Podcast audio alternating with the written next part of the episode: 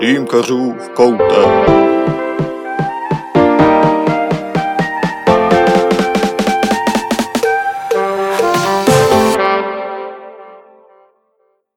Nazdar dýmkaři a civilové. Takhle teďka budu mluvit v podcastech pravidelně. Čus, tady Kuba z Dýmkařova koutku. Takhle jsem vám zabručel jenom z toho důvodu, že už mám konečně tu pravou znělku. Její vytváření trvalo asi dva týdny, během kterých jsem zapřáhl kamaráda Honzu Votoupala, který plnil mé až někdy nesmyslné požadavky a dneska tam máme piano, máme tam i nějaký trombon, trumpetu, tatadadam. Myslím, že to může fungovat. A co si povíme dnes? Pokud si pamatujete, tak minule jsem mluvil o tom, jak jsem se k dýmkaření dostal, co bylo s blogem, jak to bylo s knihou a co vás tak nějak čeká do budoucna. No a právě budoucnost už je dnes. Zasvětím vás do tajů dýmkerské řeči, pojmologie a našeho chování, které je mnohdy dost charakteristické, takže je potřeba, abyste věděli, jak poznáte dýmkaře i na 100 metrů. Tohle téma je přeci jenom obsáhlejší, takže pokud máte před sebou dlouhou cestu a třeba řídíte, tak si radši nastavte Waze nebo Google mapy, ať neskončíte v Rigolu. Po případě se pohodlně usaďte, dejte si dýmku a pojďme spolu proniknout do tajů dýmkarské řeči.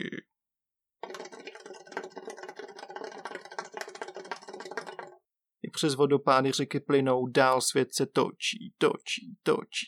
A voda padá. Nikam nepadá, máme ji ve váze. Přesně tak. Ale svět se točí. A náš dýmkarský svět se točí okolo pojmu vodní dýmka. No jo, ale všude na světě si přece vodní dýmka neříká. A jak teda? A tohle je první věc, kterou z dýmkarského jazyka objevíme. Pojmenování pro vodní dýmku v různých jazycích a kulturách. Jako první zabrousíme do Perzie. A jelikož Peršani dnes už mohou takhle dabrousit hrobky, protože se před nějakou dobou rozpadly, už to je pár staletí, zanechali nám ve světě vodních dýmek několik pojmenování. To první je kalian Q na začátku, což v perštině označuje kouli nebo nádobu. A nebo ghalian z gh, tak to je zase z arabského slovesa ghala, neboli bublat. Jak vidíte, všechny tyhle věci jsou nějakým způsobem spojeny s vodní dýmkou. Přeci jenom historicky dříve se kouřilo buď z tykví, kokosových ořechů a potom dalším evolučním krokem byly hliněné nádoby. Takže OK, tohle dává smysl. A co se týče slovesa ghala, bublat, tak přeci jenom všichni známe ten charakteristický zvuk, když si potáhneme z dýmky. V ruštině se vodní dýmce říká kalian a to je dosti podobné. No nic, zabrousíme zpátky do Perzie. Tam totiž máme pojmenování mnohem více. Například nargile. Dodnes se takhle v Turecku vodní dýmka označuje. To je z perštiny kokosový ořech. Jak jsem vám říkal, dřív se i z těchto kokosů kouřilo. Takže, OK, opět dává smysl. A pak máme slovo šiša, což je neskutečný kekel. Moji antipatii k tomuhle slovu vám vysvětlím po reklamě. Teda, až za chvíli. Co se týče slova šiša, tak to je perské označení pro sklo. OK, skleněné jsou vázy, opět jsme na dobré vlně. Legrační je, že vlastně celosvětově šiša pro vodní dýmku jako označení funguje, ale například v Americe, tak tam striktně říkají vodní dýmkám hůkách a šiša je u nich pojmenování pro tabák. OK, američani jsou vždycky trošičku divní, necháme jim to. A když jsem načal už to slovo hukách, tak to pochází z Indie. No a tam je to označení pro džbán. A jak se tady dostalo do našeho povědomí a jak se stalo celosvětově nejpoužívanějším názvem pro vodní dýmky? Ha, kdo tam nalítl v minulých staletích? No přece Britáci, kolonisté. A ti si kromě kary přivezli i tady tohle slovo, hůka, čbán. A tak nějak to prorostlo do angličtiny v označení hůkách s dvěma O. Takže tohle je nejpoužívanější název pro vodní dýmky celosvětově. Pokud teda nepočítáme waterpipe, vodní trubku, která naštěstí doufám se moc nepoužívá. Takže abych to zrekapituloval, máme hůkach, máme kalian, máme šiša, máme nargile a ještě tady jedno funny slovíčko a to je Hubble Bubble, které se v provodní dýmku vžilo v Libanonu. No, nevím jak vy, ale Hubble je pro mě teleskop a Bubble, OK, nějaká bublina. A spojení Hubbleova teleskopu a bublin mi jako vodní dýmku úplně neevokuje. Ale tak třeba jsem jediný. V Libanonu to asi dost tvrdší.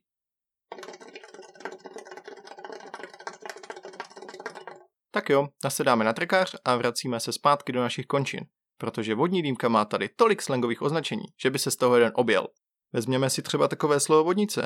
No jistě, jak jsem byl ještě mladé tele, tak to byla vodnice, vodnička, voďar, vodule. No, ale vodnice je příšera z zaklínače a nebo je to bulva.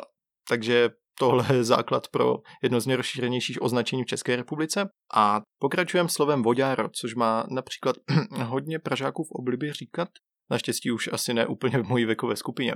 Dále pak máme tu voduli, vodničku, no a teď tady máme jedno regionální slovo, to je z mého regionu, z Ostravska, a je to slovo farec, protože my tam fáráme pro uhlí, abychom vůbec nějaké mohli hodit na korunku.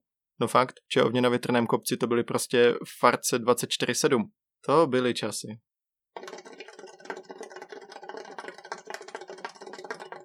Vraťme se k tomu slovu šiša.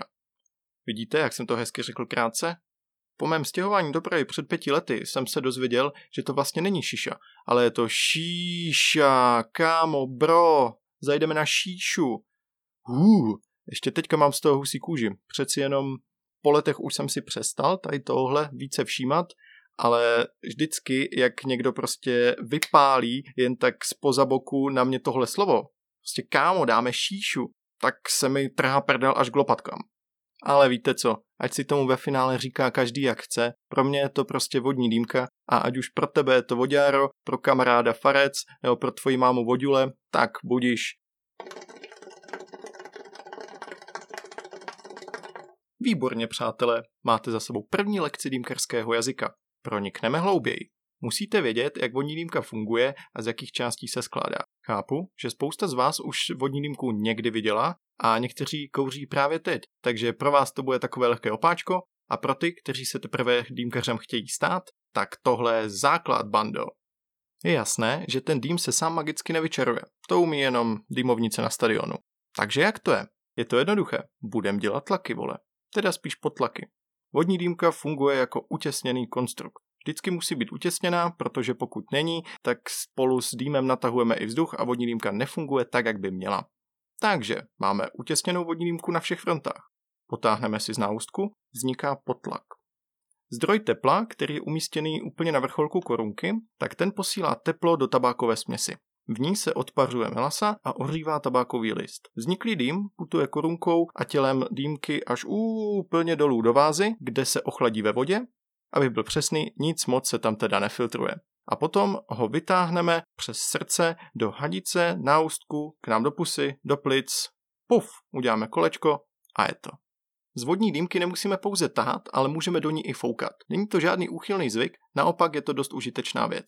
Co se stane, když do vodní dýmky fouknem? Tak, kdyby v ní nebyl žádný zpětný ventil, tak si proženeme vodu tělem až do korunky a takzvaně ji vytopíme, což e, občas nějací raubíři dělají v dýmkárnách, buď u dýmek se zacpaným zpětným ventilem nebo s tím, který moc nefunguje. V případě, že zpětný ventil je funkční, tak jakmile do dýmky foukneme, tak malinká kulička, která je umístěná v srdci, vystřelí nahoru jako raketa a zastaví se o výkos zpětného ventilu a podél ní proudí ven dým, který byl doteďka ve váze. To je jedna věc. Jedním z důsledků profouknutí dýmky je taky ochlazení tabáku v korunce.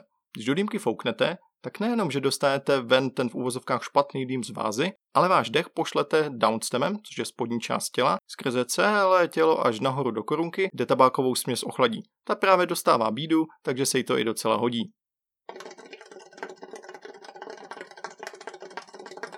Já vám tady pořád milu o tom, jak vodní dýmka funguje, ale vlastně jsem vám ani neřekl, jak se jmenují její jednotlivé části. Tak teď. Nejdřív uspokojíme dolňáky, jo? Začneme hezky od spoda a to od vázy. Váza vodní dýmce poskytuje estetickou funkci, udávají nějaký tvar, pomáhají se stabilitou, protože když do dýmky jen tak kopnem, tak se nepřevrhne, pokud teda to není nějaký malý parchant. A také poskytuje prostor pro umístění vody, což je pro vodní dýmku zcela zásadní. Co se týče nějakého designu, tak váza se dá udělat téměř z čehokoliv. Z pedlahve, akrylu, nějakého skla, hlíny, dokonce i z lahve od vodky, je to úplně jedno. Pak už se tam dá vyhrát s různými ornamenty, s nějakým broušením, s nějakýma jako barvičkama, blbostma, Můžeme mít úplně černou vázu, můžeme ji mít úplně čirou, tam zase vidíme všechen binčus, který se nám tam uchytí, takže s vázou si můžeme vyhrát jakýmkoliv způsobem. A taky, že to ti výrobci dělají, máme spoustu možností. A když jsem u těch výrobců, tak my v České republice děláme jedny z nejlepších váz na světě, Bohemian Glass. Jsou opravdu žádaným artiklem pro, dejme tomu, nějaké luxusnější vodní dýmky. Jak by vám mohl povědět Alex Terentiev, který se trošičku tímhle zabývá, tak v minulém režimu jsme vyráběli krásné vázy pro vodní dýmky do zahraničí a když jsme měli přebytky, tak se ty vázy používaly jednoduše na kitky. Můžete teda mrknout u svojí babičky, jestli náhodou nemá na parapetu nějakou nádherně malovanou českou vázu, která je v podstatě provodní dýmky, ale teďka tam má haluze, kitky nebo cokoliv. Z hlediska tvaru se můžete potkat s různými typy vás. Například některé vypadají jako panáček Michelin, jiné mají krásné rovné linie a připomínají spíš chemickou zkumavku z laboratoří, jiné jsou rozplajzlé, různě tvarované jako disk, či jako krychle, kvádr, cokoliv. Ale jedno je jisté, musí mít dostatečně velké hrdlo, aby se dalo jednoduše čistit a také musí být stabilní, protože o nestabilní vázu přece jenom nikdo nestojí. Žádná velká věda. Do vázy jednoduše přijde čistá chladná voda, žádné další alkoholy, džusy a příliš velké množství ovoce. Například některé arabské státy dokonce zakazují přidávat do dýmky cokoliv jiného, tedy do vázy cokoliv jiného, než je čistá voda, protože to považují za plítvání. No, něco na tom bude. Jo, a kdybyste se někdy setkali s názvem karafa, tak to není žádné označení pro urnu, což třeba evokuje mě tohle slovo, ale je to staré označení pro vázy k vodním dýmkám. Používali ho hlavně dnešní už dýmkosauři na počátku nového tisíciletí. Takže karafa rovná se váza, ale to slovo radši zapomeňte. Ale o vázách už dost, už se mi z toho zatmívá před očima, pojďme dál. Čeká nás tělo dýmky. A to se skládá z několika částí.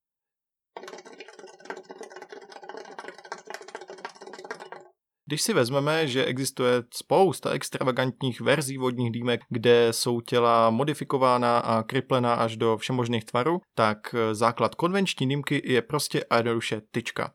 Říkáme jí stem. Ta, která je ponořená do vázy, tahle část, tak té se říká downstem. Pak na downstem navazuje srdce, což je takový jako centrální hub, a ze srdce potom vede tyč nahoru, která je většinou zakončená nějakým táckem a trnem na korunku což je jednoduše konektor. Takže začneme downstemem. Je to tyčka, která ústí ze srdce dýmky dolů do vázy. Tady tahle tyčka, respektive její konec, by měla být ponořená alespoň 1 až 2 cm pod hladinu vody. Když je ponořená méně, tak ten tah není ideální, protože přitahujeme i vzduch. A když je ponořená moc, tak nám ta voda prská do hadice a celkově ten tah je těžší. Takže jako vždycky zlatá střední cesta 1 až 2 cm. Konec downstemu může být zakončený takzvaným difuzorem. Ten je tam buď napevno z výroby, anebo si ho tam můžete přidat, zašrobovat, cokoliv. Je to prostě několik děr v trubce. A proč tam ty díry jsou? Jednoduše.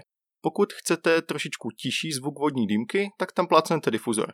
Downstem bez difuzoru totiž vyluzuje velké objemné bubliny, které praskají a dělají bordel a zvuky. Když tam dáte difuzor, tak z několika velkých bublin je najednou miliarda menších a také tiších. Takže pokud chcete k nějakému seriálu či k čemukoliv si dát dýmku a chcete taky slyšet i něco jiného než bublání, tak použijete difuzor. Jestli chcete mít lehčí tah, tak difuzor se bude také hodit. Přeci jenom, když máte dýmku bez difuzoru, tak musíte vynaložit na jeden potah více plicní síly, než když ho tam máte. Aha, narážíme tady na pojem tah dýmky. Ten může být buď lehký, anebo těžký. V dobách dávných opravdu se dělaly strašně úzké downstemy a celkově ty tyče, takže tahat z vodní dýmky byl opravdu zážitek, který si žádal celkovou vaší plicní sílu a nejenom tu, vstávaly vám vlasy na hlavě a kdo ví co ještě. No ale dneska už je ten trend opačný, dneska se dělají opravdu široké tyče a tah dýmky je obecně lehčí. Pokud je ten downstem opravdu široký a například má dole ještě difuzor, tak máte tah opravdu lehký, jako byste dýchali totální pijanko. U tradičních dýmek, třeba mosazných, právě z toho Turecka, tak tam bývají většinou ty downstemy trošku uší a celkově i konektory třeba na hadici, na korunku, takže musíte vynaložit opravdu více plicní síly na to, abyste z toho potáhli. To je definice takzvaného jako těžkého tahu. Je tam nějaký odpor, musíte tahat trošičku víc taky vám to často i více leze do hlavy potom, protože se musíte více snažit těma plícema. No a když máte všecko široké, tak je to přeci jen o dost jednodušší. Jak jsem říkal, je to jako byste dýchali. Jo, a co se týče potahu, není to žádný povlak na gauč, ale je to vlastně jedno potáhnutí z dýmky, abychom měli jasno. Tak, tohle máme spotky, to bylo pro dolňáky. Teďka se přesuneme nahoru. Máme to srdce.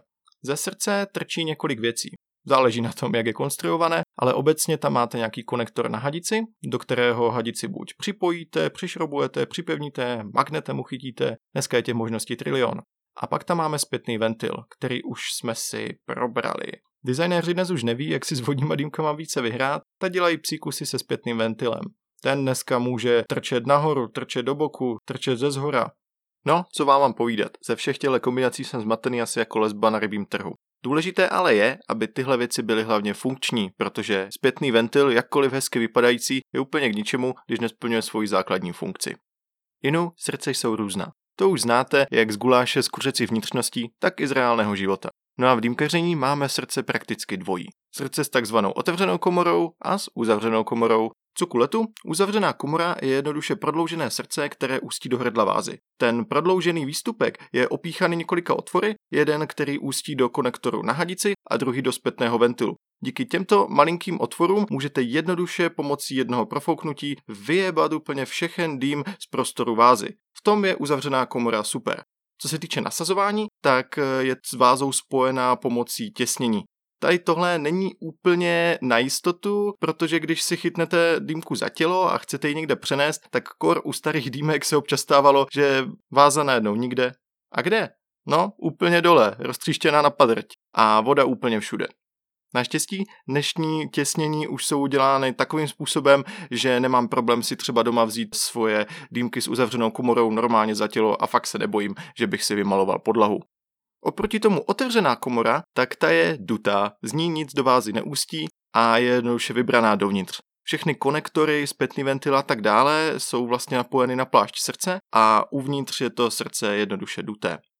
Což ale napomohlo vzniku nových systémů spojení vázy a těla obecně. Například se začaly využívat závity, těsnění, různé klik systémy, bajonety, spojení dýmky a vázy pomocí magnetu a tak dále.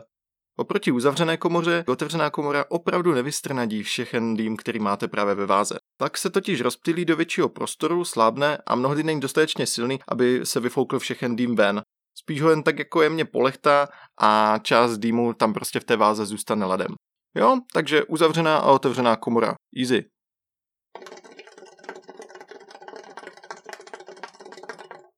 Pojďme na hadice, muha, na všechny šlahounky, hadičky, chobotničky, troubele a tady tyhle věci. Iránci, Indové ti rádi používali troubele. Co to je? Tyč vole. Je to tyčka, která byla prapůvodcem dnešní hadice. Jednoduše se zapíchla do vázy a kouřilo se z toho. Dodnes se takhle v Indii i v Iránu kouří na některých místech. Můžete mu říkat troubel, tyč, je to v podstatě jedno. Po pár staletích jim ta tyč docela zvadla, takže přišli na scénu hadice. Tehdy se vyráběly ze všeho možného, ale základem byly dostupné materiály, například tehdy v Orientu velboudí kůže. Potom se to dalo vystužit pomocí kovu, kostí, dřeva a spoustou dalších materiálů. Po nějaké době vznikla klasická hadice, jakou známe dnes. Tedy naštěstí, jakou jsme znávali, protože tohle je opravdu vintage období tak 10-15 let dozadu. Je to jednoduše látková hadice, která skrývá uvnitř železný drát, igelitový sáček a arabské noviny. Na každém konci má dřevěnou koncovku, jedna ústí do konektoru a druhá ústí do papule. Takovýmhle hadicím se začalo říkat šlauchy. To je například slovo, které se opravdu uchytilo i u nás a ať už tomu říkáte hadice nebo šlauch, je to úplně v pohodě. Ale prosím vás, neříkejte tomu šlahounek, hadička ani nějak podobně. Z toho mi v uších roste cukrová vata a v prdeli rakitník. Šlauch, hadice, takhle to necháme. Jo, tenhle starý látkový prevít, s tím jsme si užili srandy. Tahle tradiční hadice se vyznačovala jednou zásadní vlastností. Stačilo, že jste z ní kouřili a vlhkost už udělala svoje. Co pak se asi stalo s tím drátem? No přeci skorodoval, tupci. Tenhle drát opravdu časem korodoval a malinké částečky z něj vám zůstávaly v puse, v plicích, všude možně. Stačilo do šlouchu na prázdno fouknout a už jste viděli na ruce, kolik černého bordelu vám z něj vypadlo. Naštěstí přišli Češi a změnili hru. Brněnská firma Medius jako první ve světě prorazila používání silikonových hadic, za což jim zpětně na dálku děkujeme, protože to znamenalo velký průlom. Dneska jsou silikonky úplně všude. Používáme buď normální silikonové hadice nebo takzvané softáč. Ty normální, tak na ně se lepí mouchy, psy, bordel, prach, ale nesedou vám ze stolu, když si ho tam odložíte. No a ty softáč vypadají hezky, matně, jsou i takové jako dobré na omak, ale když je hodíte na stůl, tak vám z toho sjedou a vy pak hledáte, kde je mu konec. Vtipné je, že když někdy pojedete například do Dubaje nebo do jiného arabského emirátu, tak tam mají přímo zákon, který jim říká, že mají používat ke každé dýmce jednorázové hadice. Otrocky značí to hadici, která se po jednom použití vyhodí. A tak si představte, že sedíte pod Burj Khalifou, právě vám Pingl zaparkoval vašeho McLarena, dáváte si nádhernou dýmku s výhledem na město a na západ slunce, ale kouříte jí z hnusné 50 cm malinké hadičky. Tohle je jednoduše realita ve Spojených Arabských Emirátech jednorázové šlouchy. Oh yeah. Hanice bývají nejčastěji zakončené náustkem, to dává logiku. Ale ty náustky v posledních několika letech ty zvedly takovou vlnu různých kreativních nápadů a že jde nevěřil vlastním očím. Děčíme tomu takzvané dřevěné hysterii, která propukla v dýmkarském světě několik let dozadu. Najednou dřevo začalo být cool, začalo mít duši a byl to jediný materiál, který by nás přiblížil více přírodě a tak se začalo z dřeva vyrábět kde co, od dýmek přes hygienické náustky, byla renesance prkének pro přípravu tabáku a další duperely. No a začala velká éra dřevěných náustků. Češi, jelikož jsou šikovní, tak každý, kdo měl počítat do pěti, i do šesti a měl doma soustruh, tak začal vyrábět buď malinké hygienické dřevěné náustky nebo velké dřevěné sosáky pro naše hadice. Náustky se nedělají pouze ze dřeva, ale hojně z kovu. Z eloxovaného hliníku, z nerezové ocely, ty bývají těžší než ty hliníkové, tím můžete i někomu rozbít hlavu. Potom také ze skla, akrylu a různých kombinací.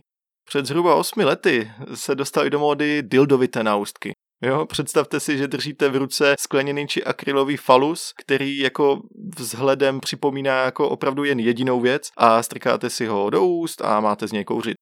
V té době to mnoho dám pochopilo jako výzvu a začalo z dýmky kouřit takovým způsobem, že by si to spíš měl nechat do ložnice. Naštěstí i éra dild je dneska pryč. Ale z nostalgií vzpomínám na jeden úplně parádní šlauch, byl to šlauch typu Cobra.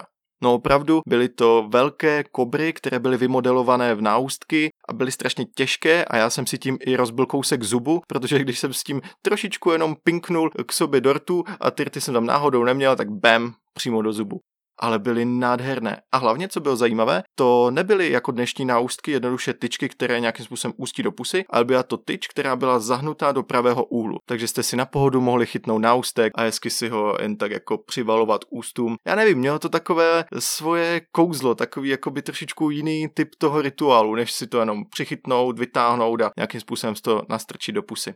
Jo, takže kobry na tohle hodně rád vzpomínám. Takový jako hint pro dnešní výrobce, zkuste udělat reinkarnovanou kobru a myslím, že vám utrhnou ruce. Protože nejsem sám, který na ně vzpomíná.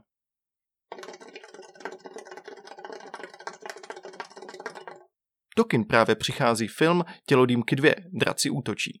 Opravdu opustíme už srdce a vydáme se směrem k výšinám. Pokračujeme totiž tělem dýmky, a to horní tyčí, které se říká jednoduše stem. Na takovou tyč narazíte zhruba v 80% případů.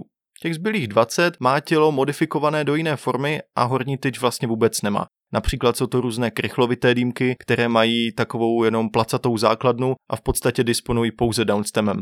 Například jako Shisha Bugs Micro, Hoop Atom C a jiné. U těch ostatních je ale tyčka zcela zásadní. Je úplně jedno, jak vypadá. Jak jsem zmínil, dneska na ní můžou sedět draci, čouhat z ní víly, otrokyně, cokoliv. Kreativitě se opravdu meze nekladou a jelikož design na vodní dýmce je jedna z mála věcí, které ještě mohou výrobci dýmek upravit, aby byly něčím jakoby inovátorští, tak si s tím opravdu hrajou až do nesmyslu. Když už teda narážím na design, je třeba zmínit, že tělo dýmky buď tvoří právě ta samostatná tyč, nějaký hybrid, jak jsem popisoval dříve, anebo tyč krytá určitým obalem. Na samostatné tyče můžete narazit například u jednoduchých nerezových dýmek nebo hliníkových a co se týče těch obalů, tak to jsou třeba nejčastěji dřevěné dýmky. Protože z hlediska jako komfortu kouření a údržby materiálu se dneska dřevo používá v dýmkách právě a jenom jako obal. Je tam samozřejmě několik výjimek, třeba Iránci si dělají opravdu celodřevěné ručně vyřezávané dýmky, které jsou nádherné, ale když se o ně dostatečně nestaráte, tak vám uvnitř uhnijou. Obalem takového těla může být dnes prakticky cokoliv. Používá se velice často dřevo, ať už jeho stabilizovaná forma, masiv nebo jakýkoliv jiný způsob zpracování, dále například pryskyřice, potom i sklo, různé umělé hmoty či dokonce další kovy. Materiál samotného těla prošel po staletí spoustou změn. Jak jsem říkal, začínali jsme u kokosu, pak jsme přešli na nějakou hlínu, měli jsme tu plech, potom mosas, pak se přešlo na hliník, později eloxovaný hliník a dneska opravdu velká většina dýmek je dělaná z kvalitního nerezu. Samozřejmě spousta dýmkarských značek vám vehementně tvrdí, že to je nádherná nerez a pak vám přijde nějaký šaj z Číny, který si ohnete v ruce a jací jste byli. Tělo dýmky má jednoduše transportní funkci. Posílá dým tam, kde ji zrovna potřebujeme. Také udává celkovou výšku dýmky. Máme nějaké prcky, které jsou zhruba do nějakých 30 cm, pak takový průměr, který je zhruba do 50, pak už máme relativně vysoké dýmky, nějakých 60, 70, 80 cm. Moderní těla můžou mít i takový mezičlánek, do kterého můžete zastrčit jedno z takových zajímavých příslušenství. Říká se mu lapač melasy. Používá se to tehdy, když dáte do vaší klasické korunky tabák, který má velké množství melasy, je hodně velký a ta melasa potom jednoduše gravitací stéká dolů do těla. A jestli si nechcete zasrat tělo a přebarvit vodu ve váze, tak lapač je právě něco, co vám může pomoci. V tom lapači se melasa usadí a máte po problému. Ale pozor, tady tyhle věcičky trošičku omezují tah dýmky, takže jděte na to s rozmyslem. A taky potřebujete mít dýmku, která je kompatibilní s tady těmahle věcičkama. Takže to si třeba ověřte.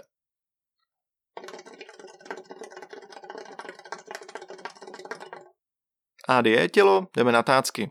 Tácek je ryze praktická věc, i když nebudu upírat designérům jejich platy, i na tácku se dá opravdu vyhrát. Můžeme mít rovné, některé vypadají jako atom a můžete si části jejich disku polovat jak potřebujete, jiné jsou prohnuté, což jsou tácky, které já mám osobně nejradši, na jiných můžete najít specifické ostrůvky anebo kapsy překryté sítkem. Tyhle věci slouží k tomu, abyste na ně odložili uhlíky a ty vám ze spolu nezhasly. Protože když mrsknete uhlík na normální plochu, tak ho ze spoda zbavíte přísunu kyslíku a ten začne zhasínat, což nechcete. Takže tyhle věci jsou dost praktické. Neřekli byste to, ale opravdu i piditácek je lepší než žádný. Existují ale také XXL tácky, které mají třeba průměr 30-40 cm, na které si můžete často odložit třeba i hrnek s kafem. Ale obecně tácek slouží opravdu jenom k tomu, abyste si o něj když tak jako sekli kleště a oklepali uhlíky. Tácky můžete mít buď nasazovací, ty ale potřebují mít pod sebou takový fixační disk, na které je položíte a buď tam plandají na volno, jako oslý falus, anebo je drží na úzdě konektory. No a to je ten druhý typ, tácky, které jsou fixované konektorem na korunku. Ten se v posledních letech dělá na závit a tak když jej očroubujete, můžete vyndat i tácek. A když jej zafixujete, tak se vám tácek ani nehne. Ideální. Ohledně konektoru, už opravdu šmahem, rozlišujeme dva základní typy. Samec a samice. Ano, Pochopili jste správně, budeme se pářit.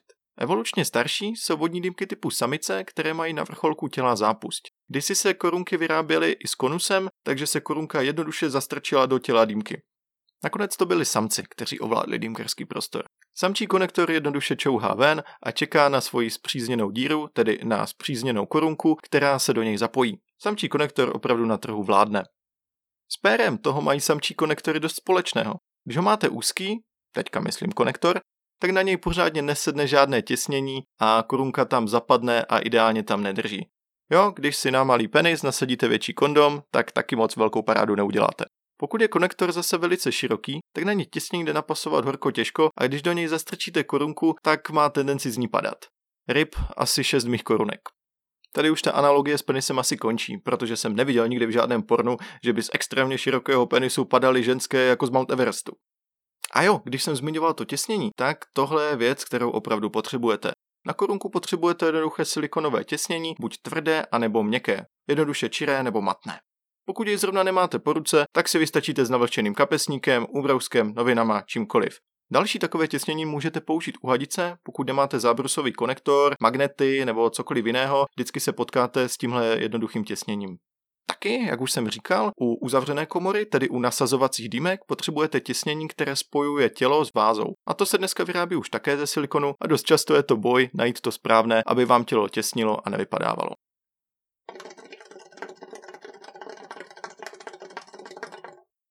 Teďka jdeme na ty hagary, kámo. Tohle slovíčko má stále spousta dýmkosaurů v blahé paměti. Já doufám, že už se takhle nikde korunkám neříká. Korunky jsou obří téma, na které rád někdy nahraju samostatný podcast, takže teďka jenom opravdu v základu, abyste pronikli do těch názvů a o čem vlastně korunky jsou a k čemu slouží.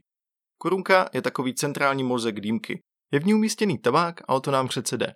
Co se týče toho umístěvání tabáku, tak tomu se říká takzvané nabíjení. Takže když vám někdo řekne, že jde nabít dýmku, tak to neznamená, že jde s dýmkou kopulovat nebo jí dát kladivem podržce.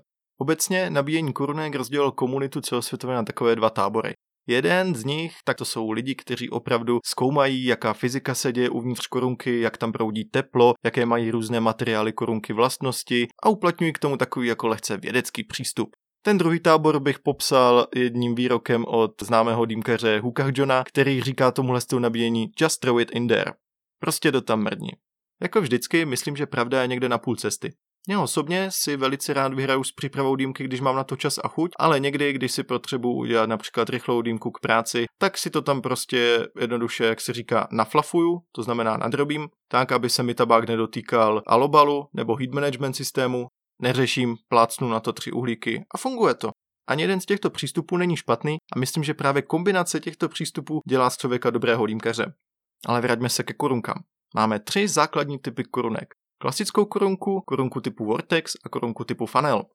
Klasickou korunku poznáte tak, že je miskovitého tvaru a na dně skrývá 5 až 6 dírek. Tyhle korunky jsou multifunkční, kouřilo se na nich od pradávna a v posledních 5-6 letech zažívají u nás doslova renesanci. Ve světě se kouří převážně z nich. Korunku typu Vortex si v roce 2009 zaregistrovala americká společnost Sahara Smoke a řešila do té doby pro mnohé lidi jeden malinký problém. A to, že, jak už jsem vám zmínil, u toho lapače melasy, když máte hodně melasovitý tabák, tak vám důsledkem gravitace ta melasa stéká dovnitř těla. No a korunka Vortex vytvořila takový vyvýšený ostrůvek ve středu korunky a ten zabránil tomu, aby ta melasa protékala dolů. Melasa tedy zůstala tam, kde má být, tabáku, dále ho zvlhčovala a prodloužila výdrž session.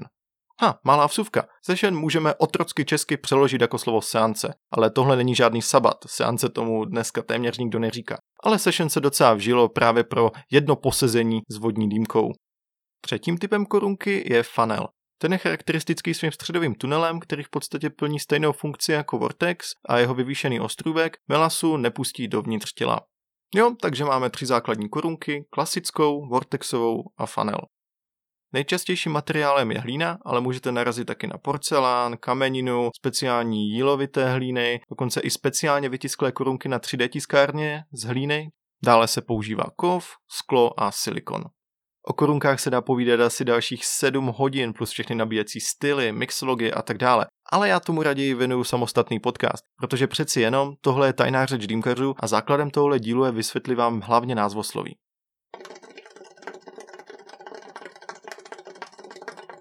Funkci dýmky jsem začal vysvětlovat u zdroje tepla. A tenhle zdroj tepla tvoří v dýmkarském světě kokosové uhlíky. Ale nebylo tomu tak vždy. Jako první se začalo používat přírodní dřevěné uhlí, které se v Orientu často používá dodnes.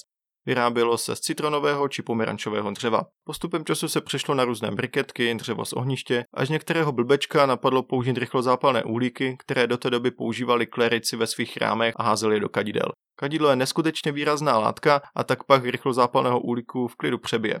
Ale u dýmek je to jiné. Rychlozápalný uhlík, ten démon, ten parchant, nás provázel velkou část dýmkařením České republice.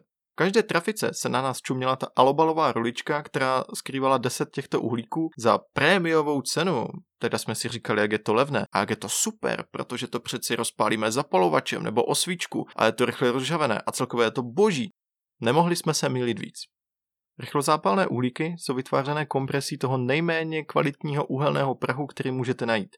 Také je pokrytý vrstvou ledku, který zapříčinuje jeho rychlé vzplanutí. No jo, ale tady ten ledek také inhalujete do svých plic. Dobrou chuť. Rychlozápalný uhlík smrdí, má malou výhřevnost, má spoustu popela, který z něho jen tak jednoduše neodpadává a taky malou výdrž. Po 45 minutách řekne adie. Uf, chtělo to něco jiného. A tak přišel takový mezistupeň, který se jmenoval bambusové uhlíky. Ještě stále šel rozpálit na zapalovači, ale už neměl žádnou takovouhle vrstvu a dělal se v takových špaličcích. Dodnes si pamatuju značku Bambuča. Jo, Bambuča to byla. No ale dnes světu vládne kokos. Kokosové uhlíky jsou opravdu tím ideálním, co potřebujeme pro naši dýmku. Většina produkce, celkově asi 90% z ní, pochází z Indonésie.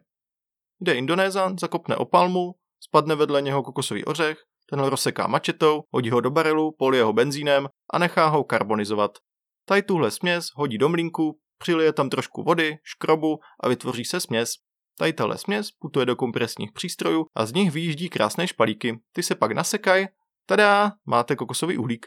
Ještě se to samozřejmě musí nechat vyschnout a proto se ty uhlíky vyskládávají na velká železná pletiva a tam odpočívají. Ale všudy přítomná res na těch pletivách se často dostane i na uhlíky, tak můžete ve svých baleních uhlíků někdy narazit i na to, že máte uhlíky plné fleků.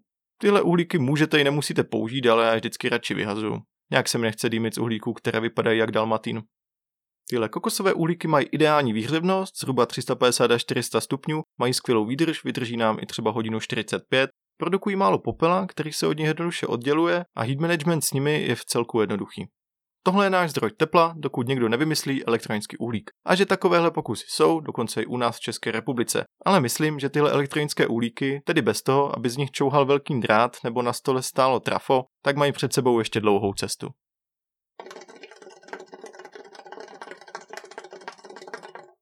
A konečně poslední část dýmky jsou to právě ty heat management systémy, systémy přenosu tepla. V minulosti se kouřilo tak, že se na tabákovou směs dal uhlík napřímo. Berte v potaz, že dnešní kokosové uhlíky mají mnohem větší výřevnost, než to je dřevěné uhlí, takže oni to nějak utahali. Později začali využívat kovová sítka, ale ty měli ten problém, že neměli téměř žádnou uchopovou oblast, takže se o ně člověk často popálil a měli velké díry, kterými propadal popel dolů do tabáku. To je nic moc. Ve 20. století nějakou chytrou hlavu napadlo přikryt tu korunku alobalem, rozpíchady a takhle ji kouřit. Vida, dodnes je to nejrozšířenější způsob kouření dýmky na světě, alobalová korunka. Myslím, že kdo si chce říkat opravdu dýmkař, tak by měl nejdřív zvládnout umění alobalové korunky. Dneska spousta lidí začíná na systému přenosu tepla, k kterému se hned za chviličku dostanu a myslím si, že takhle trošku spohodlnili a kdybych se jich zeptal, prosím tě, hele, nabij mi tady jednu alobalovou korunku, tak se mě podívají jak zara a řeknou co, tak to tam dám radši HMS, ne?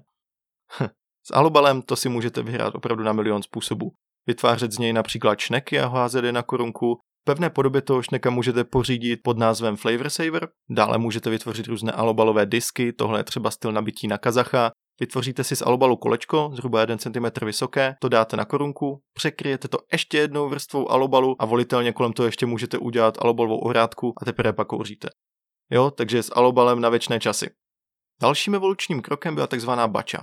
Už jsme tu něco podobného měli. To evoluce toho prastarého sítka. Jenže tohle sítko bylo vyvýšené a obsahovalo i komínek, který odváděl přebytečné teplo. Za pár let na něj výrobce je bylo ještě takové sítko, kterým jste si mohli otáčet a tohle dnes tvoří baču. V Německu je to extrémně oblíbené a i třeba v Bulharsku a jiných státech, protože proč? Už nemusíte používat alobal.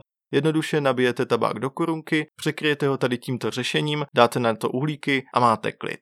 Další jedno z takových řešení pro lenochy. A ve finále to, čemu dneska říkáme HMS, je v podstatě takový kousíček kovu, který se jmenuje Caloud Lotus. Caloud Lotus vymyslel člověk, který se jmenuje Reza Bavar a měl jednoduchý plán vytvořit systém, do kterého se vloží uhlíky, které nebudou mít přístup k tabáku a rozehřejí krásně celou korunku. A opravdu se mu to povedlo. Jsem toho názoru, že to byla jedna z opravdových dýmkerských revolucí tohoto milénia. No a v čem byl takový kuskou speciální? Začněme třeba tvarem. Představte si muffin, který plochou dlaní přimáčknete ke stolu. Takhle asi nějak tvarivě vypadá Cloud Lotus. Tvoří ho podstava, stěny a poklička.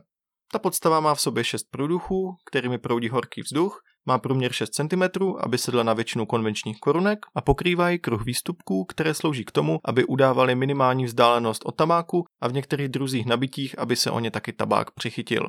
Takhle u fanelových korunek například vypékáme donat. Co to znamená? Znamená to, že se vám ve fanelové korunce tabák přichytí právě k tomuhle hms a když už máte dokouřeno, tak hms vyndáte a z jeho spodní strany trčí nádherný americký donut s dírou uprostřed, akorát je vytvořený z vysušeného tabáku. Na podstavu navazují stěny, které brání uhlíky proti vnějším vlivům, větru a třeba nešikovným spolubydlícím.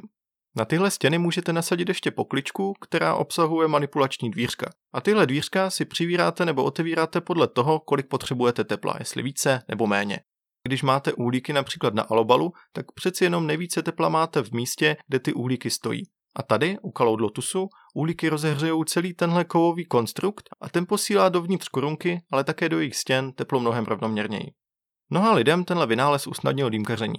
Inu celkově za co děkovat. HMSK dneska opravdu ovládli dýmkařský svět, alespoň tedy u nás. A když se tady tyhle tři písmena řeknou nahlas, vybaví se nám všem opravdu spíš Cloud Lotus než Bača nebo dokonce Alobal.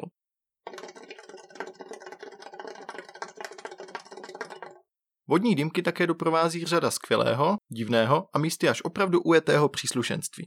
A jelikož se tady bavíme v tajné řeči, je na místě vám říct, jak se některé tyhle udělátka jmenují a k čemu slouží. Společníkem každého dýmkaře jsou kleště. Ty používáme na všelicos. Někdo s nimi dokonce obrací stejky, ale povětšinou to používáme na manipulaci s uhlím. Když jsou kleště příliš krátké, přijdete bohužel o všechny chlupy na prstech. Pokud je máte příliš dlouhé, tak to zase zavání grilovacíma chňapkama na maso. Pojďme dál, vezměme si třeba takové poukry. Možná to zní, jako když se francouz snaží vyslovit slovo pokr, ale s ním to má opravdu málo co společného. Poker je jednoduše jehla nebo šídlo. Používáme ho pro úpravu tabáku v korunce, ale hlavně pro propichování děr v alobalu. Dalším kusem příslušenství je věc, která podléhá letitým sporům. A je to tarbuš. Tatarbuš nebo ten tarbuš? No, možná byli dýmkosauři více v klidu, když tomu v dobách dávných říkali domek anebo závětří. Je to takový tubus s chňapkou, jednoduše komín, který se hodí na korunku, ať už s HMSkem nebo třeba s alobalem a slouží k tomu, aby zvýšil teplotu v okolí a uvnitř korunky. Dáváme ho na korunku z uhlíky buď ze začátku, abychom nemuseli tolik roztahávat, počkáme několik minut a po prvním potahu pod tarbuší se nám vytvoří krásná porce dýmu, anebo naopak na závěr, kdy už jsou uhlíky malé a potřebujeme trochu více tepla. Uhlíky také musíme nějak nažhavit a k tomu nám slouží žhaviče.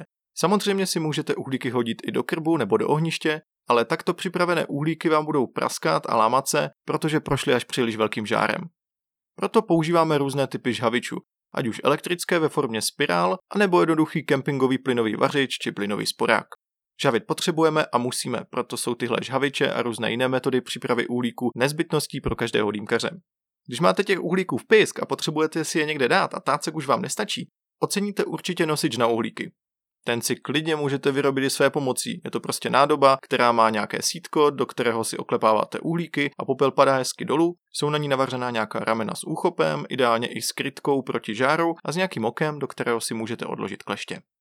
Takovým milým a užitečným příslušenstvím je i pružinka. Tahle pružinka se dává na hadici a to proto, aby se nám holka nezalamovala. Protože když máte konektor na hadici, který se blíží 90 stupňům, tak se z něj logicky ta hadice zalomí, pokud zrovna u dýmky nestojíte. Stačí na ní ale nasoukat tuhle pružinku a máte vyřešeno. Tak podívejte. Každý správný dýmkař by měl být obklopen štětkama. Štětky velké, štětky malé, štětky úzké, štětky dlouhé. Štětek není zkrátka nikdy dost. Použijete je na protahování těla, na čištění vázy, prostě hodí se to. Pak samozřejmě existují i ty vtipné kousky, například jedna americká firma se snažila prodávat mlínek na tabák, který se jmenoval Smartfunnel. Opravdu nic chytrého tam nehledejte, byl to normálně mlínek jak na kafe, akorát se do něho naházeli tabák, mleli jste a vypadalo vám to dolů přímo do korunky. Od stejné firmy je i takový jako menší dýmkarský kávovar Šišavak, do kterého jste zapojili dýmku, tenhle kávovar vám to celé roztáhal, dokonce vám i připravil uhlíky, ale i z hlediska ceny a použití, no moc se to neuchytilo. Samozřejmě v létě můžete ocenit chladící náustky. Ty mají taky takový lehce bazukoidní tvar pokud jste někdy hráli Wolfensteina nebo například Call of Duty, tak si určitě pamatujete na hlavici od Panzerfaustu, tak takhle nějak vypadá chladící náustek vodní dýmce, akorát je dutý a uvnitř máte takové gelové nábojnice nebo jeden velký kus chladícího gelu. Co se týče různých moderních příslušenství, aplikací a elektronických věcí k vodní dýmce, tak tomu taky budu věnovat samostatný podcast, takže to až někdy příště. Jako bonus tady mám několik pojmů, o které jste si napsali mailem. Číslo 1 DH. To je taková vtipná věc. Když začnete kouřit, tak krevní oběh už do několika desítek sekund pozná, že do těla proudí nikotin a ten vám rozpohybovává trávicí systém. Takže, když spousta kuřáků si ráno dá kafe, cigárku a pak se jde vysrat, tak my máme něco podobného, říkáme to dýmkerské hovno neboli DH a do 15 minut od té doby, co začnete kouřit dýmku, spousta z nás upaluje na záchod. Dále tu mám pojem na araba. Na araba znamená, že kouříte s uhlím, které máte umístěné přímo na tabáku v korunce s dnešním tabákem a s dnešníma kokosovými uhlíkama se to úplně dělat nedá. Musíte mít uhlík, které má trošičku menší výhřevnost, aby to mělo smysl. Dále tu mám, co je to buzz efekt. Tak buzz efekt je odpověď těla na příjem vysokého množství nikotinu. Začnou vám brnět prsty, brnět hlava, je to takový příjemný omamný pocit, ale to prostě tělo rozkládá nikotin a spaluje vám energii. Spousta těchto buzz efektů je příjemných a objeví se u vás v závislosti na tom, jak vysokou máte hranici tolerance k nikotinu. Některé lidi skope i normální alfaker, jiné musí přejet asi jen lokomotiva, aby získali aspoň malý linkatý bas. A mám tu poslední pojem a to je dýmkarská vidlička. tak tohle používají hojně američani. Říkají tomu oyster fork a jelikož si spousta z nich odvyklo používat prsty, tak právě tabák do korunky ládují touhle vidličkou. U nich je super, že mají relativně vysoký příjem, spoustu dobrého tabáku a v klidu ceny. Proto se opravdu vůbec nezabývají tím, kolik gramů do korunky dají. To jsou neskutečné gramce. Oni tam totiž házejí na jednu normální session 30, 40 gramů, jen to hvízne, pohoda, však proč ne, máme to hodně. A nabíjejí to tam právě touhle vidličkou, ještě to hezky udusávají, klasicky na to pak hodí alobal, někdy na to hodí i pravost, což je poklička od jedné korunky Apple on top a na ní speciální nástavec, který z ní dělá v podstatě HMS. Takže tohle byla dýmkarská vidlička. Díky za super pojmy, které jste mi poslali a chtěli jste vysvětlit. Myslím, že to hodně dá i všem ostatním posluchačům, kteří je buď znali, nebo to pro ně byla úplná novinka. Chlapci a děvčata, zvládli jsme to. Tohle byla druhá lekce vašeho dýmkarského jazyka. Dozvěděli jste se o tom, jak vodní dýmka funguje a z čeho se skládá. Chápu, že tohle mohlo být dost popisné, takže teďka budeme pokračovat pohodovou třetí částí a to dýmkarským chováním.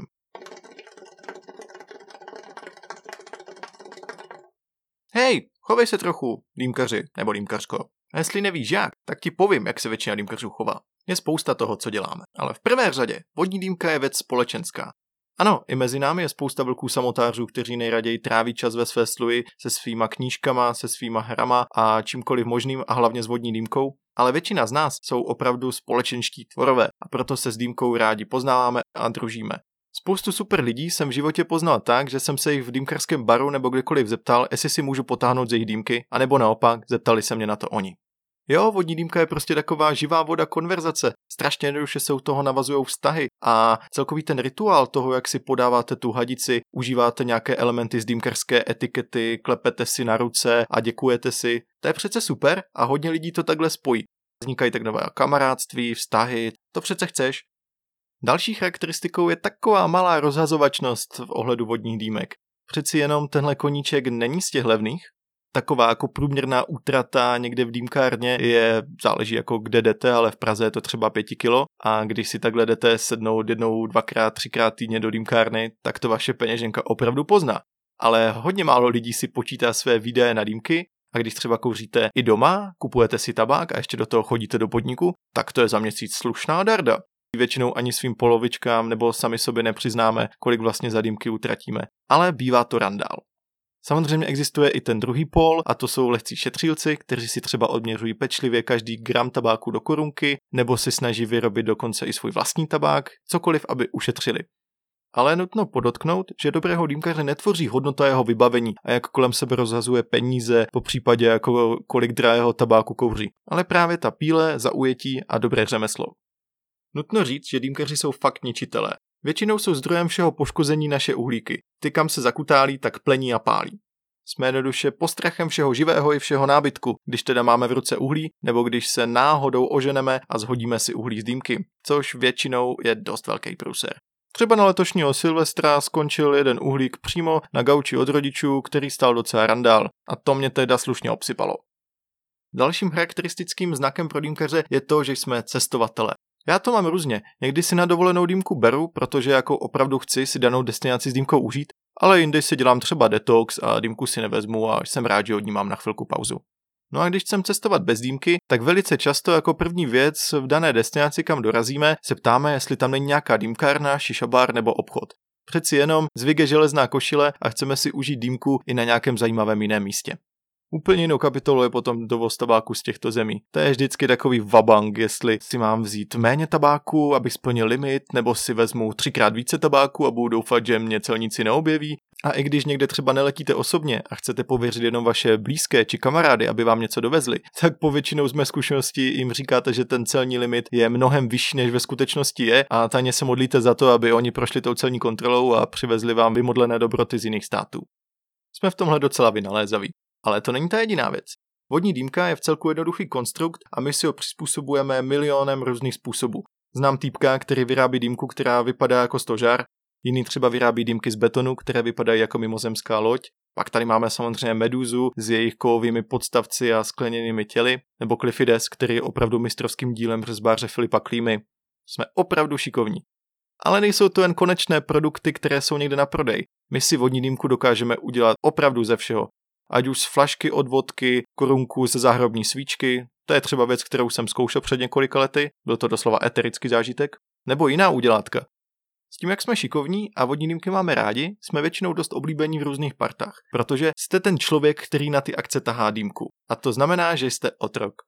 Je to samozřejmě nadsázka, protože samozřejmě vy dýmky máte rádi a děláte s nimi radost ostatním, ale někdy to může opravdu přirůst v to, že když někde přijdete, tak jako první věc, kterou uslyšíte po ahoj vole, je jdi nabít dýmku nebo dejš havit. Jo, někdy je to v partě docela oprus.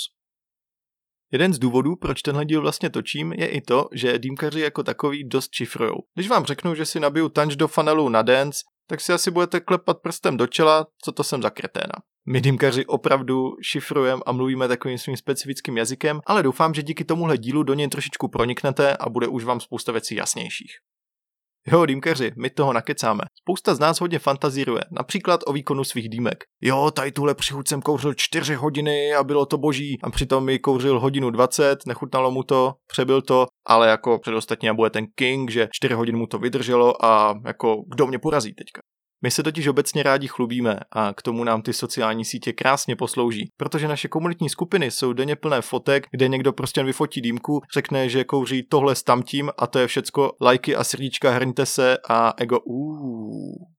Na tom samozřejmě není nic špatného, ale jsme prostě taková sorta lidí, která se ráda pochlubí svojí dýmkou, tím, co mají nabito a že se mají vlastně super. Rádi sdílíme své pocity z dýmkaření a naši třeba aktuální radost, anebo třeba smutek nad tím, jak se nám rozfláká korunka. Rest in pieces. Z takových tragédií můžeme často i onemocnět. Samozřejmě dýmkaři by se měl s nějakou určitou zodpovědností a když cítíme, že jsme nachlazení nebo že máme rýmu a kašleme jak tuberáci, tak bychom si dýmku měli na nějaký čas odpustit. Ale spousta lidí uznává léčbu dýmkou a já to taky rád občas dělám, čímž samozřejmě nechci nikoho nabádat. Když mám nějakou lehkou rýmečku, tak si nabiju čistou mátu a prostě se protáhnu od zora až dolů a je mi líp. A když už tak kouříme, tak se nemůžeme ubránit fascinaci dýmem. To je třeba jeden z důvodů, proč kouřím dýmky já a nekouřím třeba cigarety nebo vapo, protože za prvé kouřím to z hlediska toho rituálu, mě strašně baví ta příprava, hrát si s tím a ta moc, že můžu ovlivnit všechno, co se v té dýmce děje, jednoduše s přeházením tabákových lístků či stylem nabíjení, je úplně boží. A mimo ten rituál je to právě ten dým, který když nasaju a vyfouknu, tak je ho spousta a můžu si s ním hrát. A to různými dýmkerskými triky. Takovým nedosažitelným mlhavým snem je Gandalfova lodička, sen každého dýmkaře, ale tomu ještě máme docela dalekou cestu. Co je ale blíž, tak to je takzvaná meduska. Vyfouknete jedno kolečko, které si trošičku usměrníte dlaní ruky a jemně do něho fouknete pramínek kouře, který se kolem ní obalí a vlastně vzduchem cestuje pak taková kouřová medúza. A i teď se mi povede tak jedna ze 27. A možná jako poslední bych uvedl to, že spousta z nás bádá a hledá vědění, které nám pomůže ovlivnit přesně to, jak dýmka funguje. Ať už je to třeba mixologie, to znamená, že si mixujeme tabáky a hledáme nové chutě, nové poměry a s tím si dokážeme vyhrát až do zblbnutí, tak je to i třeba právě to, že chceme najít všechny procesy, které ve vodní dýmce probíhají, chceme najít možnost, jak ty procesy ovlivnit a jednoduše přimět dýmku k tomu, aby nám říkala pane. Někteří lidi jsou tím opravdu posedlí a jiní to naopak vůbec neřeší a řeknou si, dýmka mi funguje, dým mi jde od pusy, toho mi vlastně stačí.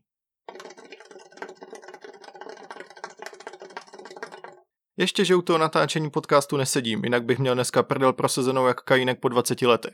Dneska to bylo trošku delší a já vám chci poděkovat, jestli jste vydrželi do konce. Tohle bylo vaše zasvěcení do tajů dýmkerské řeči a dýmkerského chování a možná v pozadí slyšíte, že mě kručí břicho, protože už mám fakt strašný hlad, celý den jsem nic net, ale chtěl jsem to dotočit, ať už to mám hotové konečně. Chtěl bych vám hlavně poděkovat za to, že někteří z vás mi poslali i náměty na mail, po případě na blog Dýmkařů v koutek, či normálně do chatu na Facebooku. Klidně to zopakujte a pište ještě víc, protože například z jednoho fanouškovského podnětu zešlo i téma téhle epizody. Takže díky moc, že se vyjadřujete, klidně pište dál, normálně mail naleznete v popisku a jsem na všech sockách. Pokud vás Dýmkařův koutek baví i v této podcastové podobě, tak můžete kliknout na to obligátní odebírat nebo sledovat. Budu rád samozřejmě a takhle vám žádný další obsah neunikne. A já si jdu dát konečně oběd a pohodu. Tak se mějte hezky a vidíme se u dalšího dílu. Tschüss.